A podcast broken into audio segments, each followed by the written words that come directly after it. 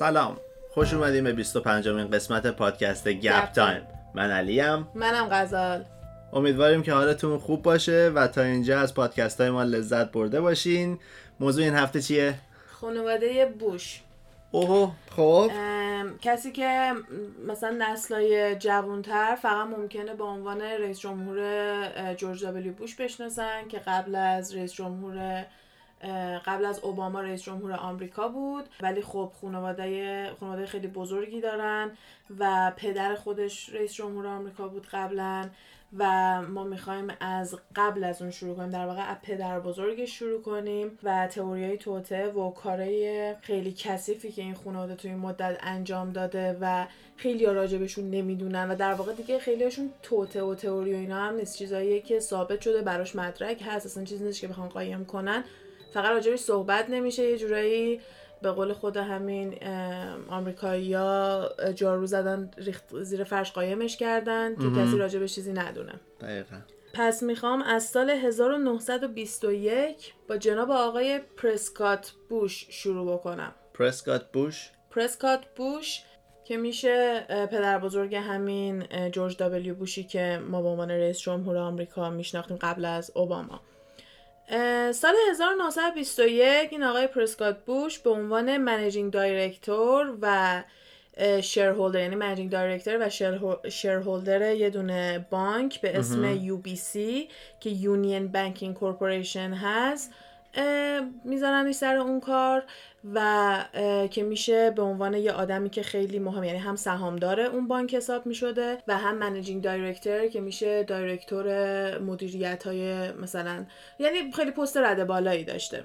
این بانکی که کاری که میکرده اون زمانا این بوده که واسه آلمانیای پولدار که خب اون موقع آلمانی پولدار آلمانی نازی بوده که واسه آلمانیای پولدار حساب بانکی درست می‌کردن و در واقع it was set up for wealthy Germans، یعنی در واقع برای این گروه نازیای خیلی پولدار این بانک ستاپ شده بود، یعنی واسه اینا در واقع اینو درست کرده بودن که به عنوان یه دونه فاینانشیال بانک آمریکا هم حساب می شده و یعنی بانک امور مالی آمریکایی بوده ولی کسایی که توش داشتن از سود و اینا استفاده می کردن و پول توش می چرخوندن افراد اونا بودن. بعد اینجوری بوده که مثلا تنها بانکی بوده که به اینا اجازه حساب بانکی داشتن میداده یا کلا مثلا یه چیزی؟ نه این اصلا یه چیزی بوده که همین آقای پرسکات خودش خیلی با نازیا دستش توی چیزی دارم کم کم میرسم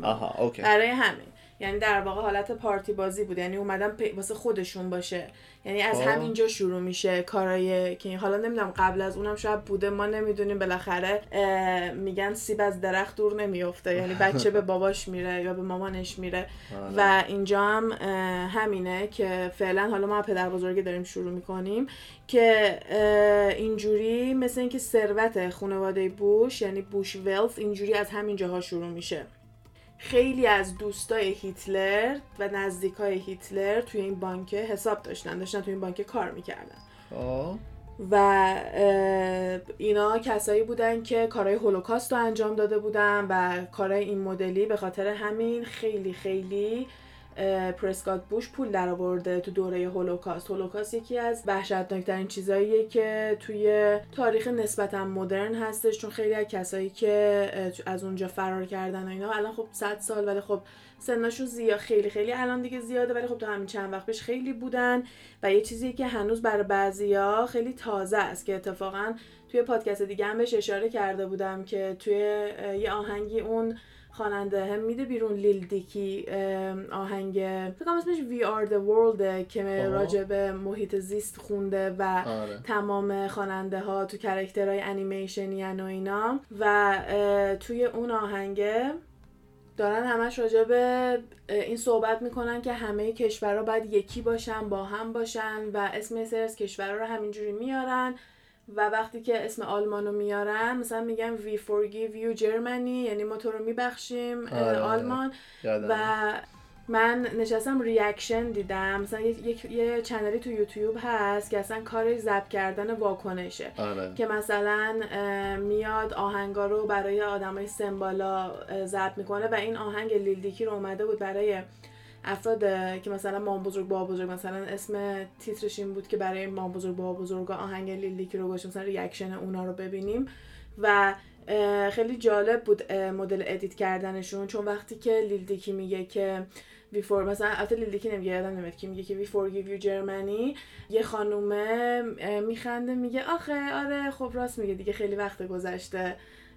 چون در واقع هر تیکر که نشون میدن واکنش این افراد هم نشون میدن. واسه اون تیکه یه پیرزن اینو گفت و پشت بندش یه خانم دیگر رو نشون دادن که دقیقاً تو همون گروه سنی هم بود و اصلا یهو قیافش به هم ریخته بود از همون چند ثانیه پیش. گفتش که فکر نکنم گفتنش راحت‌تر از انجام دادنشه، من مادر بزرگم از دست دادم توی هولوکاست و فکر نمی‌کنم که مثلا با این خطش خیلی موافقت نمی‌کنم، مثلا یه چیزی که قابل بخشش نیست. نمیتونی از همه توقع داشته باشی که مثلا مثل قضیه‌ای که واسه کره و چین و ژاپن شده که با ژاپن مشکل دارن به خاطر اذیت‌هایی که اینا رو کردن، و این یه چیز فرهنگی میشه یه جورایی که هر چقدرم که کل دنیا بیان حالت منطقی بهش نگاه کنن، کسایی که احساسی توی ماجرا بودن خیلی نمیتونن چیز کنن، خیلی نمیتونن، یعنی بعد تو کفش اونا را بردی، بعد پاتو بذاری تو کفش اونا، ببینی که اگه جای اونا بودی تو میتونستی ببخشی، که خب ممکنه بعضیا بتونن بعضی هم نمیتونن، که به نظر من خیلی جالب بود که جفتشو نشون داد. ولی حالا در هر صورت منظورم این بود که این آهنگ همین امسال اومده بود بیرون و یه همچین ریاکشنی توش بود، یه همچین واکنشی توش بود. پس هنوز این داستان خیلی بزرگه که اگه بخوام بفهمن یه نفر تو هولوکاست دسترسی داشته و این اصلا وار کرایم حساب میشه و زندان داره. توی آمریکا آزادی بیان هست، این به این معنیه که یه نفر میتونه نازی باشه، میتونه بگه من هیتلر رو دوست دارم، ولی اگه بفهمن که واقعا نازی بوده اون دوره، یعنی دست داشته تو ماجرا، قاطی بودی، آره تو اون ماجرا اگه قاطی بوده و اینا، اون زندان داره. ولی اگه همینجوری طرف داره هیتلر باشه هیچ جرمی حساب نمیشه، مثلا چیز دیگه، آزادی بیانه. حتی هستن انجمنای مختلف دارن، گروه دارن واسه خودشون که همه با نازی‌ها دور هم جمع میشن و بعضی وقتا اینجوریان که مثلا تو منطقه هایی هستن که فقط خودشون باشن، اگه اون منطقه یهودی داشته باشه نمیرن، و یه مدلی هم هستن که سراشون رو تیغ میزنن که بهشون میگن اسکین هدز، که اینا حتی زن مرد اینا همه سراشون رو تیغ میزنن و اینجوری اصلا همدیگر رو میشناسن. اول از همه بیشتر با یهودی‌ها مشکل دارن، ولی در کل میگن اسکین هدا با همه، یعنی کلا نژاد پرستیشون با همه است به جز آریایی‌ها که خب اینا هم نمیدونن، مثلا اونا ما هم آریایی حساب نمیکنن چون سوادشو ندارن، هیچی از تاریخ نمیدونن، نمیفهمن که معنی آریایی در واقع چیه، چون ایرانی‌ها رو اصلا جزء آریایی حساب نمیکنم، همون آلمان و اینجور آدما رو نگاه میکنن. و در واقع هر کسی که کاکیژین نباشه، یعنی مال همین بور و چش سبز و اینا نباشه، در واقع تو چشم اینا اونطوری حساب نمیشه. که البته هر موقع بحثش اومده بالایه و بحث اینطوری اومده، من هیچ موقع زیاد دفاع و اینا نمی کنم، چون به نظرم بعضیا هستن که تو هر چقدر بخوای بهشون توضیح بدی نمیفهمن و تو فقط وقت خودتو تلف کردی. ولی بعضیا هستن که مثلا ازم سوال میکنن، واقعا میخوان راجبش بدونن، و مثلا وقتی که بهشون توضیح میدی که اصلا معنی کلمه ایران میشه لند آف آریانز، یعنی مثلا واسه آریاییاس و اینجور چیزا، و ما اسم آریا و آریان و اینا رو خیلی تو ایران زیاد داریم، خیلی براشون جالبه و میگن که اصلا اینا تو ذهنشون ما رو با بقیه خاورمیانه کلا یکی میدونن و در واقع ماها رو براون، که مثلا مثل نژاد سمت همین امارات و عربستان و اینجور چیزا باشه، آره بیشتر ما رو مثلا با اون میشناسن و نژاد پرستی اسکین هدا حتی به ماها هم میرسه، یعنی اصلا فرقی نمیکنه واسه شون. به حال جالب اینجاست که مثلا اینایی که اسکین هدن و اینجور چیزا یوزر نیماشون ممکنه آریان لاور باشه، مثلا چیزای اینطوری باشه، برای همین اینجا کسایی که اسمشون آریان تو آمریکا هستن من میبینم که با وای اسپل نمیکنن معمولا، چون که با وای اون مدلیه که مال مثلا نازیا میکردن و معمولا ایرانیا میبینم ARIAN می نویسن که مثلا یه کوچولو فرق بکنه، اونم فقط به خاطر اینه که کلمه یه که بد جا افتاده حقیقا. یعنی یه چیزیه که واسه ما معنی قشنگی هم داره و به عنوان اسم بچه ها استفاده میشه، و من حتی اسم دخترم دیدم که آریان باشه ولی اینجا ممکنه که یهو برداشت بدی بشه، مثلا فکر کنن که مامان بابا طرفدارای هیتلر بودن اسم تو رو مثلا گذاشتن آریا، ممکنه اینطوری نگاه کنن. حالا بیا درستش کن.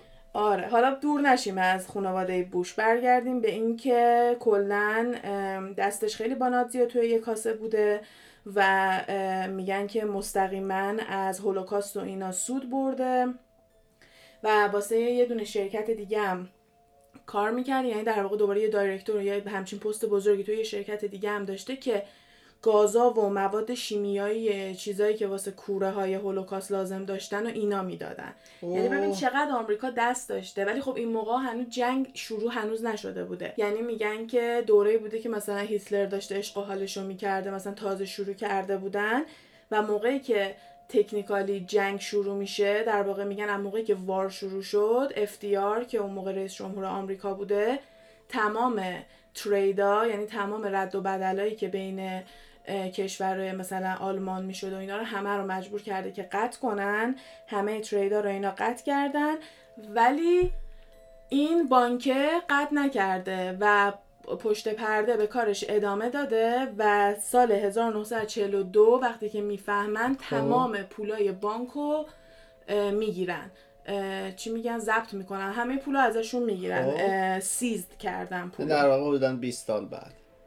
آره حالا کسی که اومده این پولو گرفته اسمشون Alien Property Custodian هستش و اینا در واقع مثل این که کسایی بودن که مال و اموال تسلا هم، تسلا اصلی نیکولا تسلا، مال اونا هم مثلا اینا مثلا رفتن ضبط کردن که حالا برای تسلا اتفاقا درخواست پادکست شده حتما. آره حتما واسه، البته تسلا و ادیسون رو با هم میذارم به خاطر اینکه مثلا میگن که ادیسون ایده تسلا رو دزدیده و این حرفا دیگه، واسه همین فکر کنم جالب بشه پادکستش.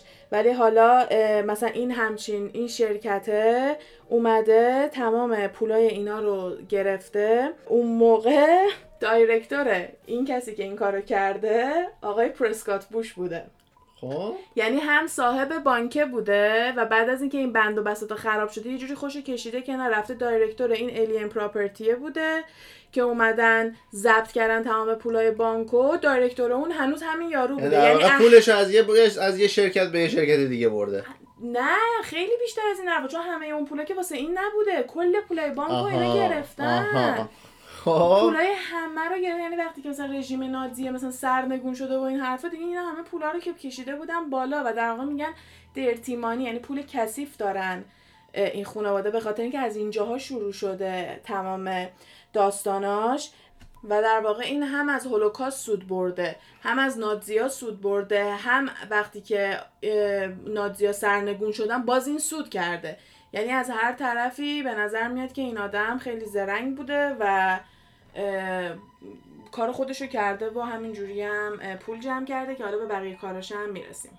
این جریان انقدر مدرک داره که تو سال 2001 دو تا از کسایی که سروایور بودن، یعنی نجات یافته بودن از جریان هولوکاست و اینا و آلمانی هم بودن، خانواده بوشو سو میکنن. ولی حالا هم خانواده بوشو هم US گاورمنتو. حالا من وارد جزئیات نشدم که لاسودشون تا کجا رفته، ولی خب لاسوت این مدلی خیلی کش پیدا میکنه و خیلی ممکنه چیزای مختلفی توش و بعضی وقتا ممکنه یهو ستل بشه، ولی انقدر براش مدرک بوده که اینا بتونن کیس داشته، چون اگه تو کیس نداشته باشی نمیتونی بری دادگاه، که اول اصلا باید یه دونه کیسی داشته باشی که بتونی بری دادگاه بخوای شکایت بکنی، غرامت بگیری یا هر کاری بکنی. و اینا تونستن کیس داشته باشن که برن هم از US government، هم از دولت آمریکا و هم از خانواده بوش شکایت بکنن به خاطر ضرر و صدمه‌ای که بهشون وارد شده بوده. دیگه زیاد چیزی از پرسکات نداریم بگیم و میخوام دیگه چیزش کنم، یعنی دیگه خیلی نمیخوام کشش بدم، چیزای جالبش رو گفتم و میخوام برم وارد جورج اچ بوش بشم که میشه بابای جورج دبلیو بوش که رئیس جمهوری که ما میشناختیم. جورج اچ بوش جدیداً فوت کرده و خیلی فکر کنم 100 سالو گذرونده بود. توی تلویزیون و اینا مطمئنم زیاد دیدینش، به خاطر اینکه زیاد نشون میدادن. هر چقدر که خانواده بوش و یه مدت اصلا مردم بعدشون میاد، از وقتی که ترامپ اومد یه جورایی انگار که مردم اصلا گفتن که بوش خوب بود آقا، چیز شد، خیلی یه جورایی محبوب شد این خانواده. حالا به اونها هم میرسیم. جورج اچ بوش موقعی دایرکتور CIA بوده، یعنی قبل از که رئیس جمهور بشه دایرکتور CIA بوده. این آدم خیلی پست بالا، یعنی از رئیس جمهوری هم بیشتر چیز نیست تو میتونی بفهمی اگه توی CIA دایرکتور باشی کار بکنی، به خاطر اینکه تمام رمز و رازا و تمام چیزای یه دونه کشور دست سیستم اطلاعاتیشه که خب وقتی تو دایرکتور اونجا باشی خیلی آدم گنده‌ای هستی. و موقعی که این آدم دایرکتور CIA بوده، همون موقع‌هایی هم بوده که MK-Ultra داشته اتفاق می‌افتاده، که همون آزمایش‌های کنترل ذهن و اینا بود که تو اون پادکست هم گفتیم، که تو قسمت 23 از اگه اشتباه نکنم MK-Ultra که راجع به کنترل ذهن صحبت می‌کنیم که CIA اومده بود به مردم LSD و داروهای مختلف و مواد مخدره مختلف داده بود و خیلی‌ها مردن، خیلی‌ها روح و روانشون برای همیشه آسیب دیده و کلی کارهای غیرقانونی کردن و فقط یه سری از اون افرادی که این آزمایش داشته روشون انجام می‌شده میدونستن و خیلی‌هاشون بدون رضایت خودشون این اتفاقا افتاده و روشون اومدن آزمایش کردن، که خیلی خودش داستان وحشتناکیه واسه خودش. حالا با اینکه مستقیما نمیتونم بیام اینا رو به هم ربط بدم، ولی خب دیگه این منطقیه که وقتی تو دایرکتور CIA هستی و یکی از بزرگترین آزمایش‌ها هم داره اتفاق میفته، خب تو همون وسط توش دست داری دیگه، در جریان. آره دیگه، یعنی یعنی حق اینو داری که مثلا حتی بگی نه و اینا. این یکی از اولین کارهاییه که به بابای بوش وصل میکنن به عنوان کار منفی و این که مثلا تو رد پای باباش داره میره و این حرفا. بعد از اون میرسیم به سراغ JFK، که وقتی که JFK مرد و CIA هم تمام تحقیقاش و اینا رو انجام داد توی دهه 90، یعنی کلی بعد از این جریانا، اینا میان میگن که ما فایلا رو به مردم میدیم، تاریخش هم مشخص میکنن و میگن که ما فایلا رو به مردم میدیم، که وقتی ترامپ اومده و فایلا رو آزاد کرده بود مردم میگفتن که دم ترامپ گرم و اینا، مثلا خیلی هم میگفتن که بابا یه ذره برین تحقیق کنین، تاریخ از قبل مشخص شده بوده، هر کی رئیس جمهور بود باید اینا رو به مردم نشون میداده و مثلا ربطی حالا به رئیس جمهورش نداره و اینا. همون روزی که مردم منتظر بودن، یعنی مثلا اینا که کانسپیرسی تئوریست هستن که مثلا من دنبالشون میکنم مثلا داستانا و اینجور چیزا رو، اونا میگفتن مثلا ما نشستیم هی داریم گوشی چک میکنیم، اخبار چک میکنیم که اومد بیرون یا نه. رئیس جمهور اومد گفتش که به خاطر سکیوریتی و به خاطر درخواست CIA، مثلا CIA نگران سکیوریتیه و اینو خود ترامپ گفت که CIA نگران سکیوریتیه و به خاطر همین ما ترجیح میدیم که همشو نریم بیرون. این بار طرفداراش از دستش ناراحت شدن. همیشه هر کاری که ترامپ میکنه معمولا کسی که طرفدارش نیستن عصبانی میشن و طرفداراش خوشحالن. این بار طرفداراش از دستش ناراحت شده بودن به خاطر اینکه پیام ترامپ همش راجع به اینه که من راستگوام، من همینیم که میبینین، من هر کاری که میگم و انجام میدم، کلا این مدلی بود و میگفتن آره گفت دیوار میسازم، دیوار داره میسازه واسه خودش. کلا کسیه که طرفداراش اینطوریان که اصلا وقتی من میرم کامنت های طرفداراشو میرم مثلا نگاه میکنم ببینم چی میگن، چرا اینو مثلا دوست دارن، واقعا میبینم همش همینو میگن که از همه آنستره، این آدم سیاستمدار نبوده برای همین اینطوریه، یعنی اینو دوست دارن. که یکی از مهمترین شغلایی که سیاسی که تو کشورشونه واسه یه آدم سیاستمدار نیست و میگن این خوبه، که این مثل آدم عادیه. که اتفاقا اوایل که رئیس جمهور شده بود یکی از مطبوعات معروف مد به اسم GQ که برای مردا بیشتر فوکسش اومده بود روی تیپ ترامپ، رو استایل ترامپ اومده بود صحبت کرده بود و نشون داده بود که مدل کت شلوار پوشیدنش، مدل کروات زدنش، اینکه لباسش مرتب تنخور لباساش خوب نیست و چیزای این مدلی رو نشون میداد. میگفتش که اینا با لباساش اصلا پرزیدنشیال نیست، رئیس جمهوری نیست تیپ این آدم و خیلی داره سعی میکنه که مثل مردم عادی باشه، یه جوری لباس بپوشه که هر کسی بتونه اون مدلی لباس بپوشه و خیلی توی کت شلوارای خاص و خیلی فیتد و اینا نیست، چون در واقع توی لباسای مردونه هرچی کت شلوار گرون‌تر میشه تنخور خیلی زیباتره میگن، هرچی کت شلوار تو تن خوشگل‌تر باشه خیلی کار بهتری بوده. حالا لزوما نمیگیم که باید خیلی گرون باشه، ولی توی برندهای دیزاینر اینطوریه معمولا، که برای همین که مثلا قیمتای کت شلوارشون چند هزار $1,000 میتونه شروع بشه و به بالا بره. ولی مال ترامپ هیچ موقع تیپای اونطوری نیست، که ترامپ در واقع یه بیلیونره، کسیه که پولداریشو جار میزنه. اون ساختمونی که تو نیویورک داره کجا و اون کت شلوارایی که تنش میکنه کجا. ولی میگفتن خب این یکی از تکنیکاشه واسه اینکه مثلا خودشو بخواد با مردم خیلی عادی‌تر نشون بده.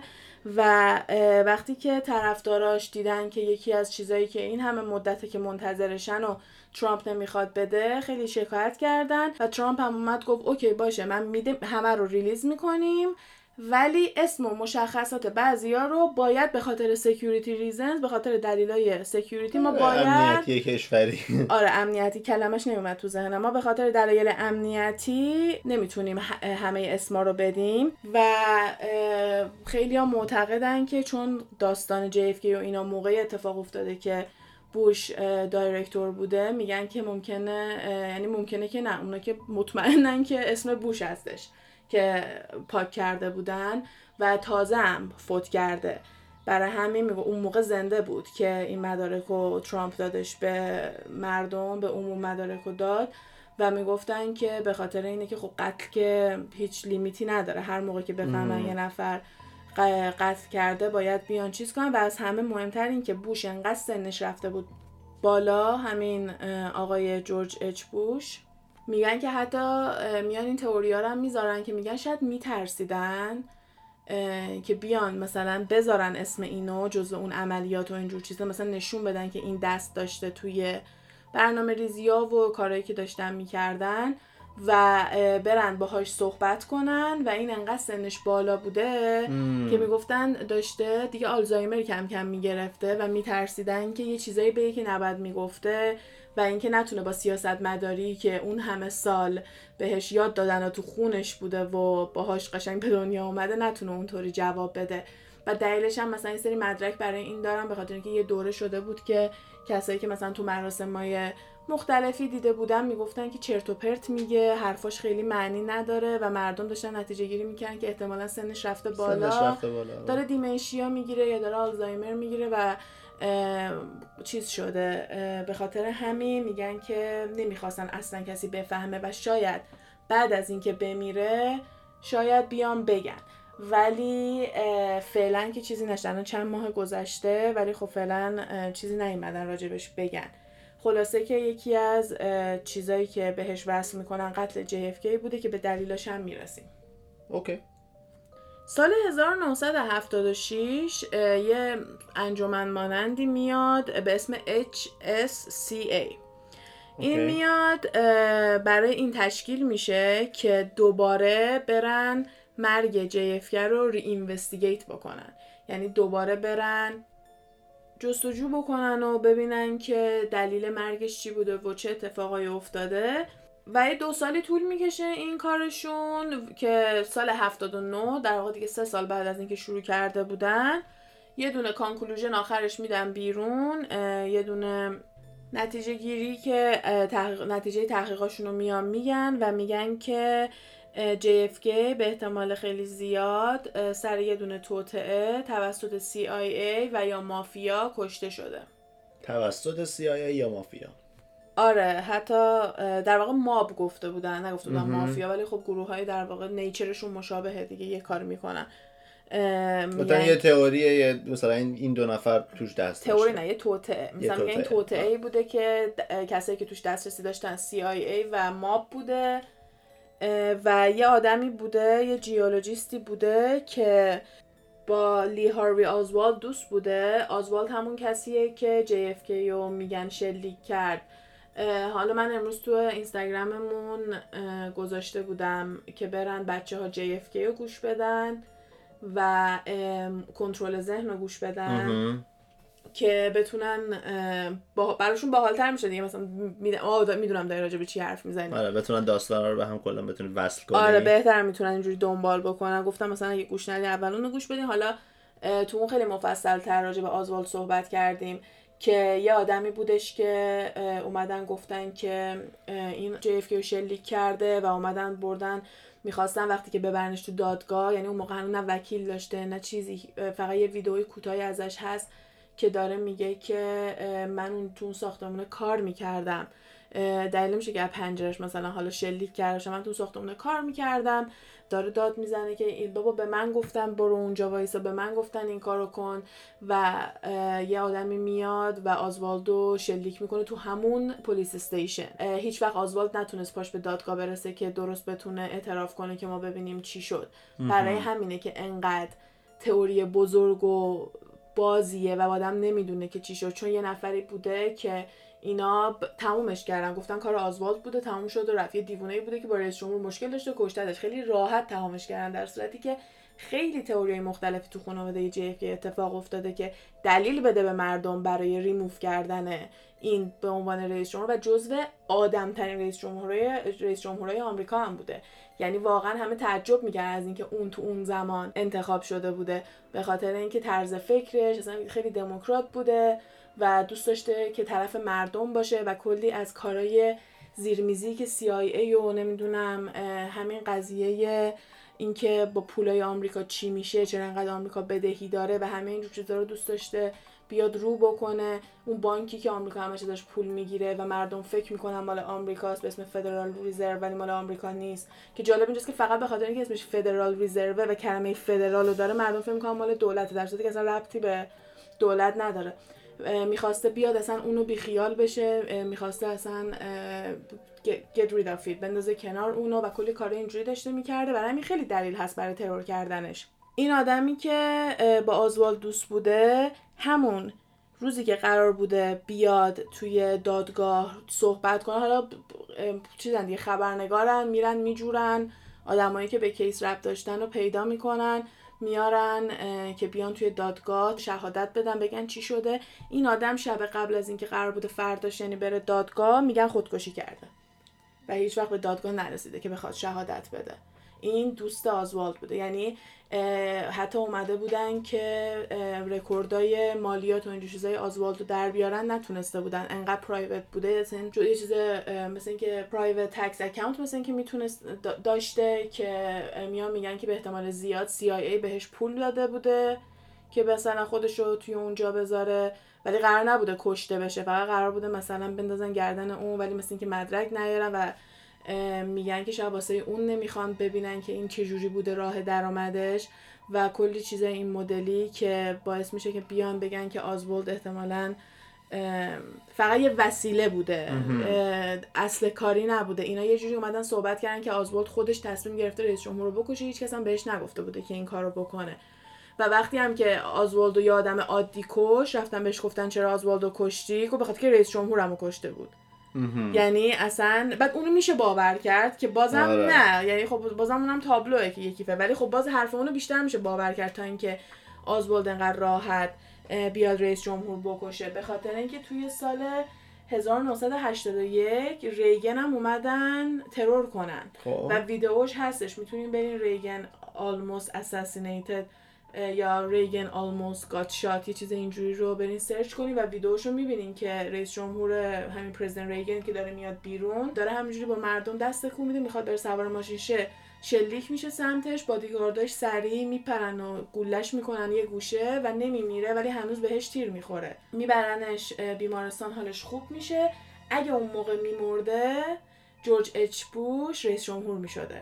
برای همین میگن که کار اون بوده. و یه راه دیگه که میتونن خیلی بهتر پیدا کنن، کسی که دستگیر کردن اسمش جان هینکلی بوده و خانواده هینکلی با خانواده بوش رفیق بودن، بچه هاشون با هم دیگه بازی میکردن، خونهای همدیگه میرفتن و اتفاقا میگن که شب قبلش یا چند شب قبل از این داستان هم پیش همدیگه بودن این خانواده‌ها. واسه اینم مثلا تیک‌های خبریش و اینا هستش. اینا توی یه سری همین توطئه‌های دیگه واسه خودشون داشتن انجام میدن که باید ریگن از سراور می‌داشتن که مثلا بوش بیاد و این حرفا، و میان میگن که حتی اونم زیر دست این بوده.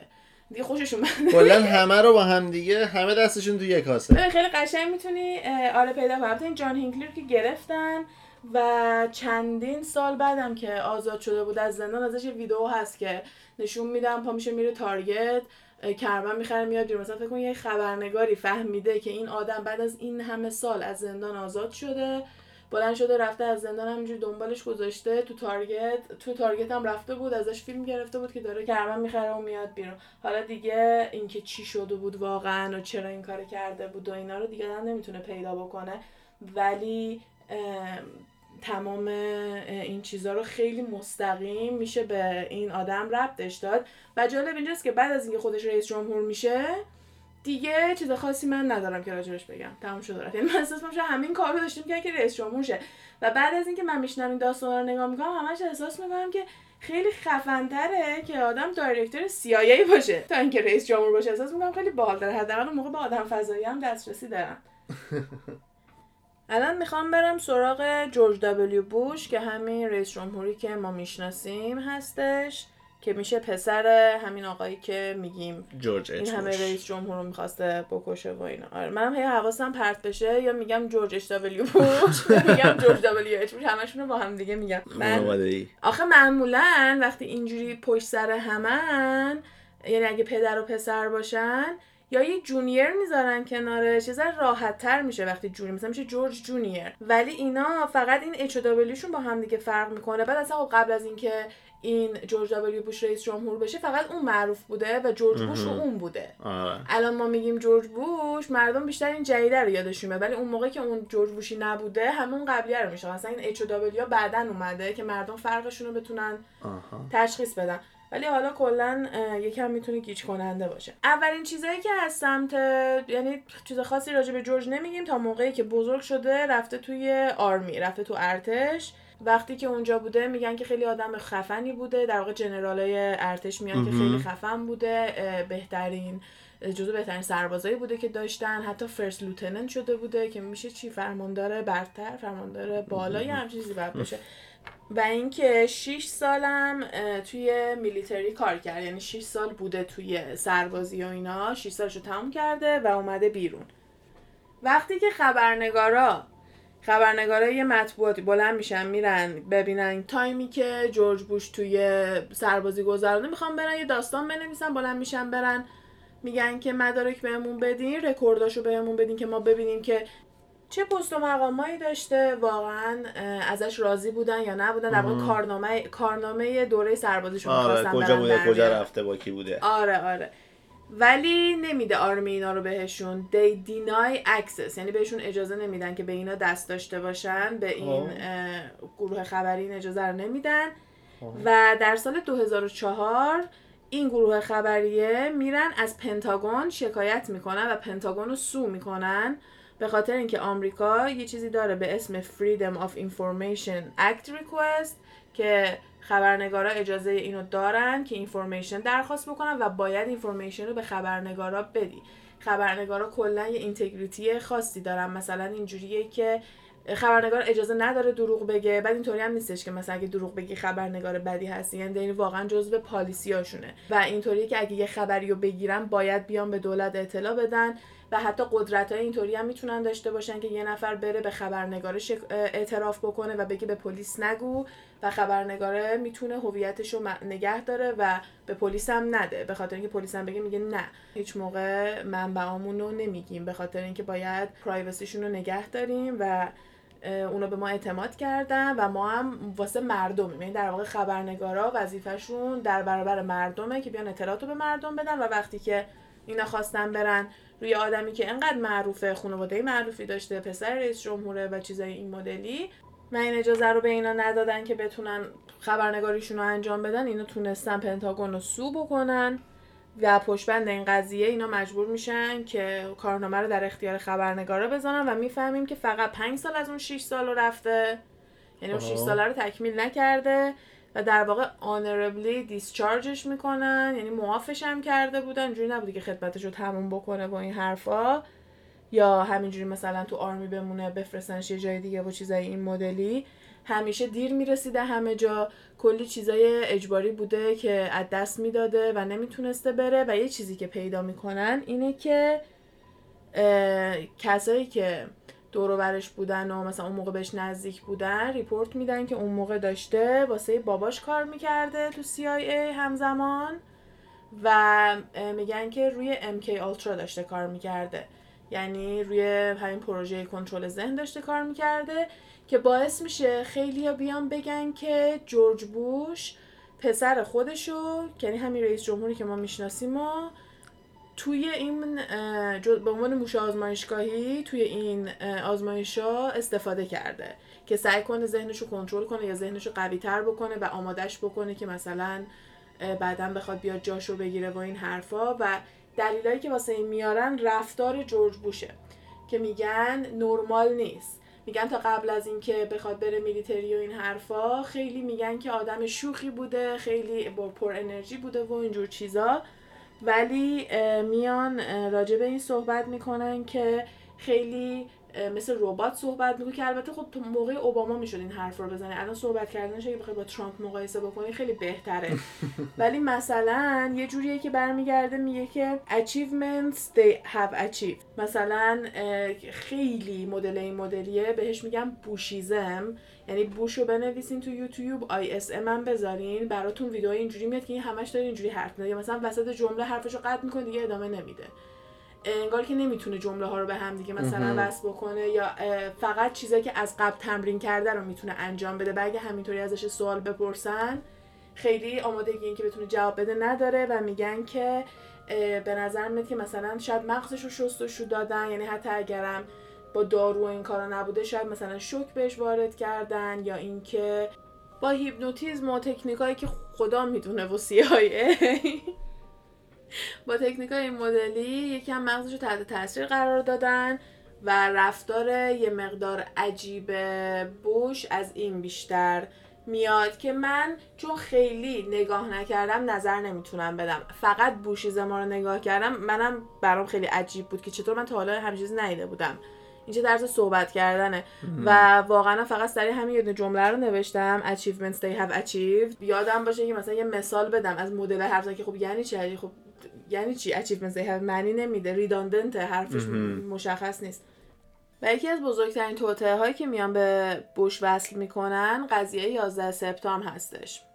خب میان میگن که وایت هاوس، کاخ سفید، خیلی میدونسته راجع به 9/11 و اینکه CIA از چند ماه قبل که در واقع میگن از 1 می شروع کرده بوده، داشته سعی میکرده که به وایت هاوس اخطار بده، بگه که داره مثلا اینجوری بوده که میگفتن که ما فهمیدیم که القاعده داره تصمیم میگیره که یه داره همش میگه کار خیلی بزرگی قراره اتفاق بیفته تو آمریکا، هنوز نمیدونیم چیه. بعد دوباره یکم بعد اومدن گفتن که قراره حتما یه حمله‌ای به آمریکا بشه، مواظب باشین.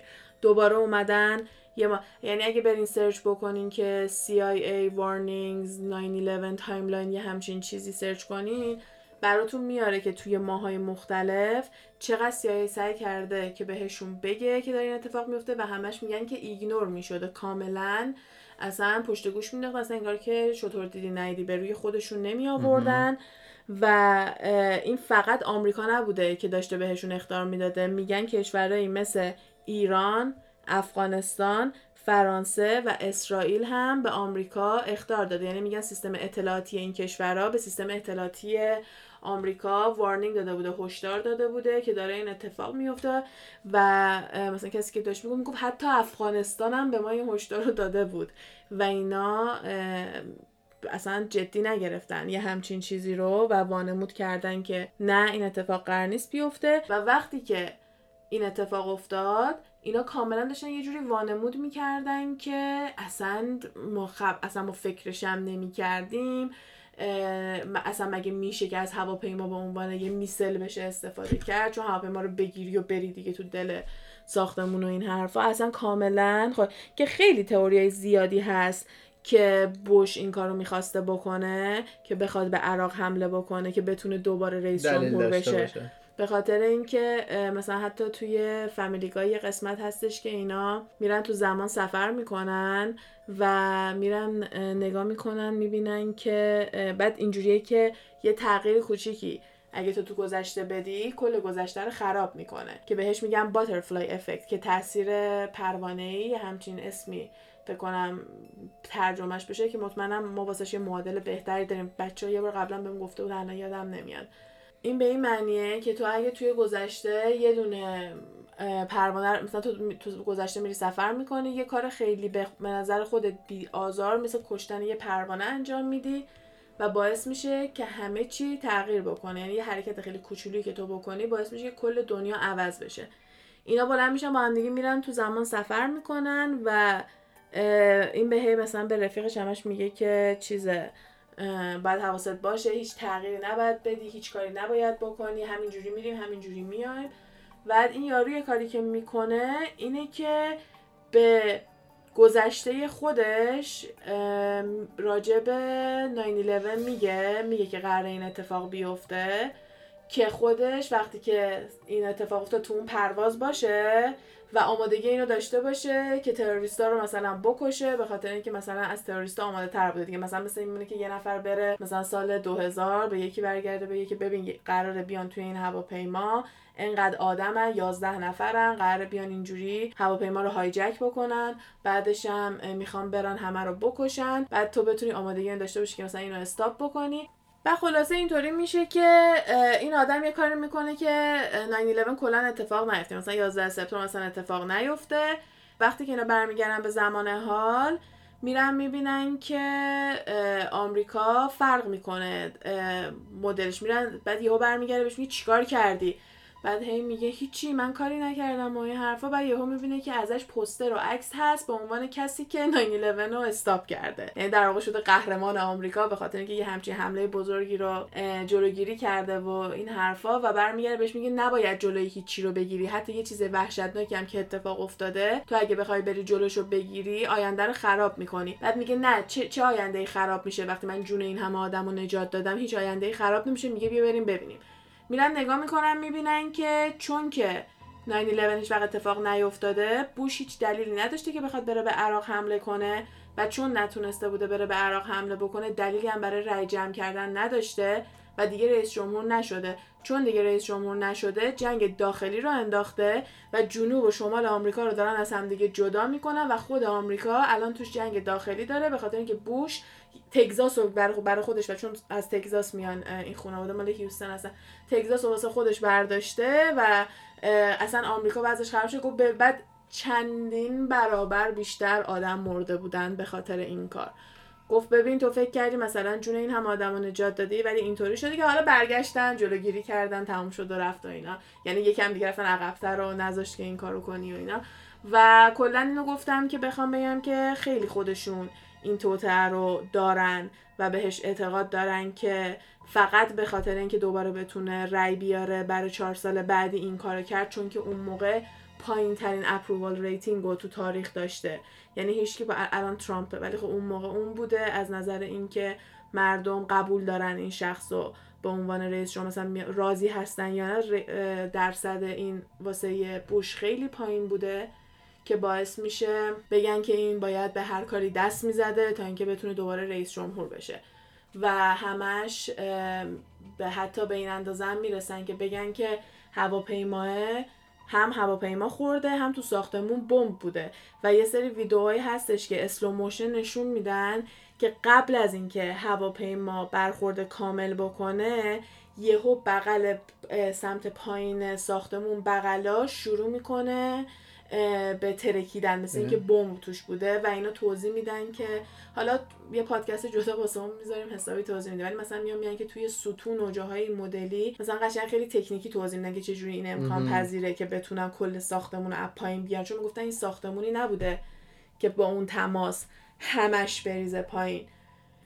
و خدایی خیلی ساختمونای بزرگی بوده، خیلی واقعا خیلی خیلی ساختمونای بلندی بودن و الان حتی جای خالیشون هم که هستش که به عنوان مقبره و مثلا یاد بود مردم میرن که نگاه کنن، اصلا آدم میبینه میگه مگه میشه اینا اینجوری بیاد. واقعا خیلی فکر میکنن که فقط هواپیما نبوده و چیزای دیگه هم دست داشته که مثلا این ساختمون رو بیاره پایین و همشو کاملا میندازن گردن جورج بوش واسه اینکه بتونه بره جنگ با عراق رو شروع بکنه. این خانواده با بوش بیخیال نشده، بعد از اوباما برادرش هم اومد که بیاد رئیس جمهور شه، ولی خیلی بامزه بود به خاطر اینکه اصلا شانس رقابت نداشت. در برابر ترامپ، به خاطر اینکه این یه اصلا یه گرگی بود. بعد این خیلی مظلوم و در حدی که سایت jebbush.com اشتراکش که تموم میشه، قبل از اینکه تیم جب بوش دوباره مثلا اشتراک رو فعال بکنه، دونالد ترامپ میره میخره سایتشو. و وقتی که میزدی jebbush.com، اینو ما خودم تست کردم چون باور نمیکردم، وقتی که میزدی jebbush.com میبردت تو سایت donaldtrump.com. خیلی چیز بامزه، یعنی در این حد داشتن میگفتن که این آدم لیاقت نداره رئیس جمهور بشه، حتی نمیتونه وبسایتشو کنترل بکنه که اینجوری مثلا این داره دستش میگیره و جوکش کرده. من میگم شاید به خاطر اینکه باباه توانایی اینو نداشته که این یکی رو بیاد رئیس جمهور بکنه. من همش اسم میگم که مثلا اگه بابای میخواست اینم میتونست رئیس جمهور شه. یا شاید بوش دوست نداشته که رئیس جمهور بوده و داداشش فقط یه جوری حالت ظاهری اومده کاندید شده که مثلا منم سعیمو کردم، حالا دیگه رأی نیاوردم دیگه مثلا خدافظ. شاید واقعا هم دوست نداشته رئیس جمهور شه، نمیدونم. ولی اصلا تو چیز نزدیکم نبود، چون تد کروز و ترامپ با هم دیگه بودن. بعد فکر کنم یکی دیگه هم بود. بعد جب بوش بود، خیلی پایین بود. خلاصه خیلی زودم رفت بیرون از همین جریانا دیگه. چیزای دیگه هستش راجع به خانواده‌شون که مردم هی میان رو هم میذارن، که من میخواستم بیشتر راجع به این سه نفر توضیح بدم چون به نظر خودم اینا خیلی جالب بود. یکی دیگه هست که مثلا زن جورج بوش، همین دابلیو بوش، زنش موقعی که هنوز تو مدرسه بوده یه نفر رو با ماشین میکشه. تصادف بوده که یه نفر رو میکشه و هیچ موقع به خاطر این زندان و این جور اصلا این اتفاقا نیفتاده و مجازات نشده به خاطر این کاری که کرده. که اتفاقا دوباره توی این سریال فامیلی اصلا بوشو دوست نداره خیلی. اگه فامیلی گای دیده باشین خیلی میبینین که راجع به مثلا این چیزای بوش رو سعی میکنن به مردم نشون بدن، چون که دوتا کرکترها یکیشون شبیه زن بوش لباس میپوشه و اون یکی یه دونه لباس خونی تنشه. بهش میگن تو کی؟ میگه من لارا بوشم. میگن این خونیه کیه؟ میگه منم همونیم که کشتتش. که یعنی بتونم با طنز به مردم بگن که همینو که من نگاه کردم گفتم والا کی رو کشته، برشم گوگل کردم دیدم که او اینو کشته. یعنی همین جوری سعی میکنن که به مردم مثلا یه ذره اطلاع بدن. یا مثلا این قضیه اینکه جنگ داخلی شده مثلا میان با کمدی اینجوری نشون میدن که بیان مثلا بهت نشون بدن که چقدر برای بوش مهم بوده که تو قدرت باشه، که انقدر براش مهم بوده که حاضر بوده یه همچین حرکت بزرگی انجام بده که بتونه قدرت رو واسه خودش نگه داره. و اصلا میگن که یکی از دلایلی که بابای بوش که میشه جورج اچ بوش که تازه فوت کرده، میگن یکی از دلایلی که اون این همه توی میخواسته مثلا رئیس جمهور باشه یا مثلا تو CIA پستش بالا بوده، رئیس جمهورا رو هی سر کرده از سر را برداره و کارای این مدلی میکرده، واسه این بوده که میخواسته اون عظمتی که باباش را انداخته بوده، اون بوش ولت، اون ثروت خانوادگی رو میخواسته حفظ کنه. و یه جورایی هم همون راه هم پیش رفته دیگه، سعی نکرده در راه درست این کارو بکنه. همین مدلی حالا اینا میگم تئوریان، واسه خیلیاش مدرک هست، واسه خیلیاش هستش که میتونی مستقیم رب بدی و اینجور چیزا. ولی خب تا موقعی که این آدما دارن آزاد راه میرن معلومه که هنوز اونطوری که میشه ثابت نشده. بعدم انقدر اینا مخفی پولاشون و از جاهای مختلف و اینجوری میاد بالا که آدم هیچ وقت نمیتونه تعیین کنه که اینا چقدر پول و قدرت دارن. و ممکنه اگه بشه تعیینم بکنی ببینی که از بزوز اینا هم اینا خیلی پولدارترن، فقط یه جورایی مثلا پشت پرده. یکی از کسایی که با این خانواده دوسته، ای گفتی کیه؟ ترامپ. الن دیجنرس دوسته خانوادگی خانواده بوش هستش که با اینکه مثلا جمهوری خواه رو دعوت نمیکنه تو برنامهش، بوش رو دعوت میکنه تو برنامهش، که اتفاقا بعد از اینکه یه کتاب هم نوشته بود راجع به مثلا یه مطلب تیکه انداخته بود به این که ترامپ نباید رئیس جمهور باشه و این حرفا، مثلا سر اونم دوباره دعوتش کرد. و همین چند وقت پیش یه دونه عکس بود که این دو نفر نشستن، الن و بوش نشستن کنار هم دیگه، پای مثلا دارن با هم میگن و میخندن توی یه دونه گیمه، نمیدونم فوتبال، بیسبال، چی. مردم خیلی عصبانی شده بودن، این عکس رو وایرال کرده بودن که چرا این النی که دموکرات و گیه و نمیدونم اصلا تمام باوراش با یه آدم ریپابلیکنی یا آدم جمهوری خواهی مثل بوش فرق میکنه، برای چی اینا پیش هم دیگه نشستن، یعنی چی؟ که مثلا انقدر زیاد شد که الن اومد تو برنامهش اینو جواب داد، اومد راجع به این صحبت کرد، گفتش که من همیشه تو برنامه میگم که با هم دیگه مهربون باشین و به نظر من اینم جزو اینه که شما با عقاید مختلف بتونین با همدیگه دوست باشین. لازم نیستش که همه فقط مثل همدیگه باشین. من میتونم با کسایی رابطه خوبی داشته باشم ولی حالا باورمون با همدیگه فرق میکنه، ولی داریم به همدیگه احترام میذاریم و فقط هم همینه. بعدم زد تو فاز اینکه شما هم همین باشین، با همدیگه مهربون باشین و به شما ربطی نداره که من با کی دوستم.